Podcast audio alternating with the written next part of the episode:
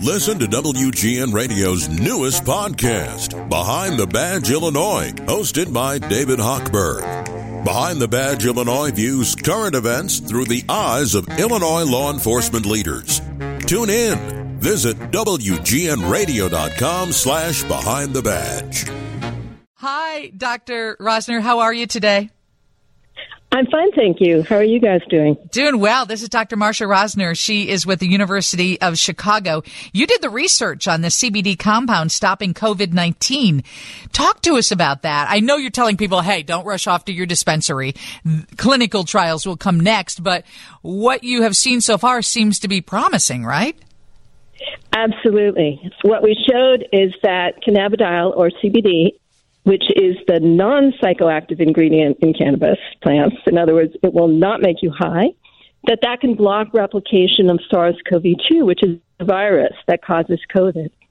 And we actually have three types of data that show that. The first one is we could show that CBD could stop replication of SARS-CoV-2, that is, producing more viral particles in, a, in cells in a dish, and that it can act actually after the virus gets into the cells. So that means that it has potential even for early response treatment. And secondly, we showed in animals, in mice, that if we pre-treat the mice with CBD and then we expose the mice to the virus, it actually reduces very significantly the amount of virus that's in the lungs or the nasal passages of the mice. So that actually suggests that CBD can work in mammals such as humans. So again, that's very promising. And finally, we looked at the medical records of patients who were taking a very special FDA approved formulation of CBD that is actually prescribed by doctors for children who have epilepsy. Hmm. And some of these kids keep going, and so they'll use it in adulthood. So we wanted to know whether if patients were taking CBD, whether there was a correlation. We can't do cause and effect, but just a correlation between those who were taking CBD and those who, when they showed up for testing for COVID, had a positive or negative test. In order to do that, we had to start with 5 million patients. Oh my because gosh. at the end, we wanted to look only at patients that were close to what we call on label, the reason why the medication is prescribed, and so we ended up with about 1,200 patients, of which half had been taking this special formulation, high dose, and so on, of CBD.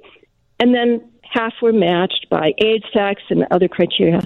And we did see a significant decrease in the incidence of COVID positivity among people who had been taking CBD. Hmm. So if you put it together, you're exactly right.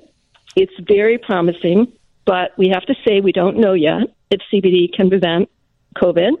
But we think that results provide a strong case for conducting a clinical trial, such as those that have been done for vaccines, to determine whether CBD is effective either at preventing or treating COVID as an early response treatment. This is uh, Dr. Marsha Rosner. She's a Charles B. Huggins professor, Ben May Department for Cancer Research at the University of Chicago. Is that what you were doing originally, uh, using CBD to treat cancer patients or doing research in that, and then you stumbled on this? I mean, heck, COVID stumbled on us, so everybody kind of switched gears. And, right. Yeah. So, so um, what? So you're exactly right. It was kind of serendipity that we found this result um, we we were actually using CBD in another study. It was related to cancer. Actually, didn't work, but we knew that CBD might have some properties that could potentially affect the virus that causes COVID. And since we were doing a screen for drugs, we decided to try it. And frankly, to our surprise, it worked. And doctor, is there still a stigma around CBD that people carry with them? And that's why you always want to point out this is not what we're talking about. This is not what gets you high. This is used for a variety of things right now. Isn't that correct? It, it is, but um, there are two caveats that actually that I would like to say. Um, the reason why I distinguish it between the compound that gets you high, which is called THC, and that's really the reason why a lot of people smoke marijuana, is that we showed that smoking marijuana will absolutely not protect you against COVID. We showed that THC, that ingredient, isn't able to block the replication of the virus. And furthermore, if you combine it with CBD, it actually blocked the ability of CBD to be effective. So, no pot for fighting the virus. you might choose other reasons.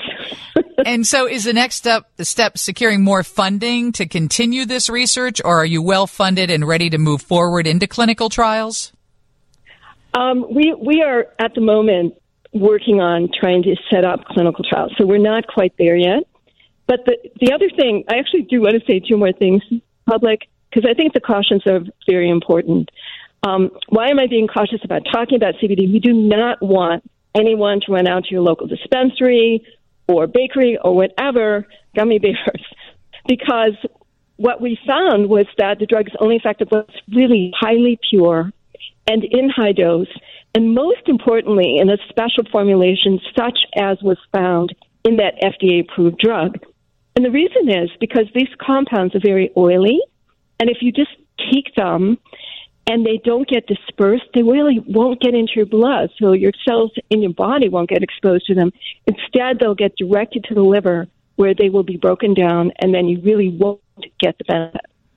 So, for all of these reasons, we kind of have to wait and see what is an effective formulation for people. And the last thing that I'd really like to say is that we, even if we are right and um, in our prediction that CBD is effective against COVID, we would say that this is just another tool in the arsenal. And we would still advise everyone to get vaccinated, to stay masked, and to follow other CDC guidelines. As a doctor and a researcher, it must be um, challenging to always address those issues because, as we have seen in the past, if somebody mentions hydro, um, you know, if they uh, mention ivermectin or, you know, exactly. anything, people run out and try and consume it or get it, uh, dose it themselves and think that it's going to work, uh, like they want it to work. And what you're saying is, no, you know, this is being done in a, in a research facility and we've got more work to do. And no, you can't just smoke pot and then think you're not going to get COVID. Absolutely. And even more, we did get samples from commercial sources, even online, and we checked them. Surprisingly to us, some of them are very good, but also some of them are very bad. And in fact, we checked some flavored oils that have less than 0.3% CBD. So if you, those are effective, that's completely in your head. Um, so we would suggest that it's not just benign also to go and grab something off the shelf at local dispensary because you don't even know what's in there. And for extracts from the plants, there are over 100 cannabinoids. And honestly, we don't know what they all do. So this is for the public's protection. As we're saying, please wait, be patient. It's really frustrating to, on us to do our research, but it's important. So the advantage of CBD is it is out there. Probably won't be as cheap as aspirin, but certainly more accessible than a lot of the other drugs. But at the same time, it's out there, and we need to know exactly what to take and the right way to take it. And how soon do you think that if your research continues on the path that it is on right now, that we see a product that might work? Um, that's a little hard for me to predict. I can tell you that all of this science, the vaccines, and what we've been doing is from the point of view of research going at light speed. We, we put an initial report of this study out last March, and that was only three months after we made the discovery. So we would hope certainly within the year and hopefully, you know, within months, but we don't know yet. Dr. Marsha Rosner, she is Charles B. Huggins Professor, Ben May Department for Cancer Research at the University of Chicago.